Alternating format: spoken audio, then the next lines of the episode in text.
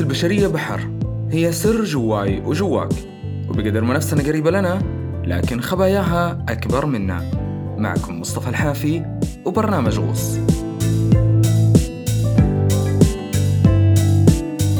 في غوص بنحاول نتعمق ببعض المشاكل والأمراض النفسية وطرق علاجها. بنروي قصة لأشخاص عانوا من هذه الأمراض وكيف أثرت فيهم وعلى حياتهم. حلقة اليوم نروح مع بعض لمقاعد الجامعة مع طالبة ألمانية اسمها زبين كروجر. وتحديدا في السنة الأولى من الدراسة الجامعية. كانت زبين مثل أي طالب جديد متحمس على الجامعة والتجربة وبتحلم بمستقبلها والتخصص اللي بتدرسه والنجاح بمجالها. لكن للأسف على أرض الواقع كان في مرض متربص بأحلامها مرض نفسي يخليها تشعر بالرهبة والخجل لما تجتمع مع الناس تخاف من المحاضرة وتهرب من التواجد مع الأساتذة أو الطلاب وما تتحمل تكون موجودة مع أكثر من شخص بنفس المكان. بتتملكها أحاسيس غريبة تشعر كأنها محور الكون وكل الناس يطالعوها وجالسين يقيموها. المرض هذا هو الرهاب الاجتماعي اللي كان يسبب لها شعور مختلط بين القلق والخوف والخجل. شعور قوي ومؤلم بشكل كبير لدرجة أنه دفعها تتوقف عن حضور المحاضرات وهدد مستقبلها الدراسي والمهني. زبين وعلى لسانها بتقول عندما كان الأمر يسوء فعلا لم أكن أقدر على حمل نفسي على الدخول إلى قاعة المحاضرة.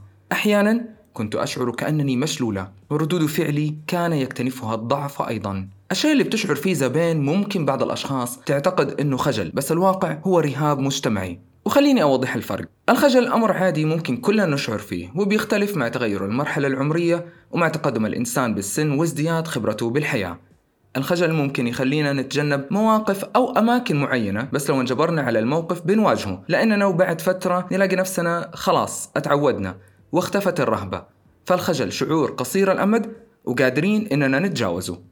قبل أن نغوص في بعض تفاصيل قصة زبين وبما إننا بنتكلم عن الرهاب تعرفوا إنه في ناس كثير بيعانوا أو بيخافوا من التحدث أمام الجمهور أكثر من الموت نفسه وتقريبا معظمنا عندنا هذا الشيء ولكن بدرجات متفاوتة. اللي بتمر فيه زبين مشابه جدا لرهاب التحدث أمام الجمهور بس بشكل أوسع. ما يحتاج إنها تكون على مسرح أو يكون عندها جمهور حتى تشعر إنها محط الأنظار. الشعور اللي بيجيها تحس فيه كأنها مسجونة وبياخذوها للمشنقة. الرهاب الاجتماعي هو اضطراب نفسي شائع جدا. هو خوف من المواقف الاجتماعية بشكل عام أو التعاطي معها والوجود فيها.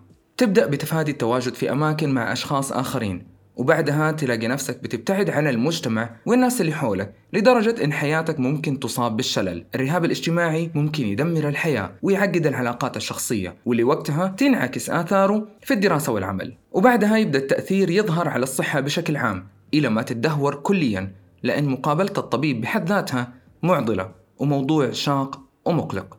نرجع لقصة زبين اللي بعد تخرجها من الجامعة وجدت عمل وبسبب تأثير الرهاب الاجتماعي وصلت لمرحلة إنها بدأت تفكر من جد بالاستقالة.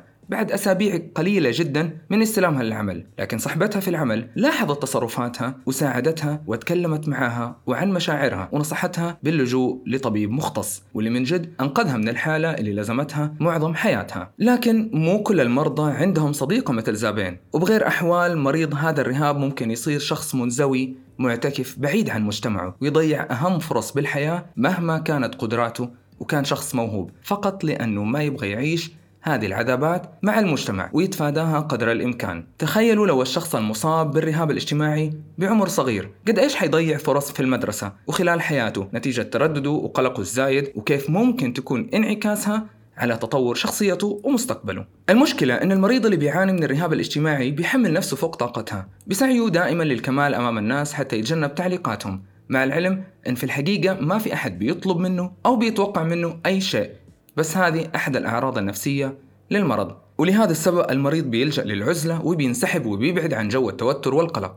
وفي بعض الأوقات ممكن يلجأ للكحول والمواد الإدمانية. وفي أوقات ثانية ممكن يفكر بالانتحار. بالأخص إذا ما لقى أحد يصارحه أو ينتبه على هذه التصرفات. نجي للحديث عن العلاج. وهل في علاج أصلا لهذه الحالة؟ الشيء الإيجابي اللي أبغى أقول لكم هو أن الرهاب الاجتماعي له علاج أثبت فعاليته واللي يبدأ أكيد باستشارة طبيب أو اختصاصي وهنا حيوصف له أدوية بجرعات معينة متوافقة مع حالته بالإضافة لجلسات العلاج النفسي بشكل متكرر وبحسب شدة حالة الرهاب. تذكروا أن أهم مرحلة من مراحل العلاج النفسي هو إدراك وجود المرض والرغبة للعلاج. بنهاية الحلقة أتمنى أنها كانت خفيفة.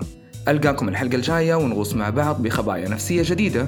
وأنا وأنتو بكامل صحتنا النفسية والعقلية. كان معكم مصطفى الحافي. سلام.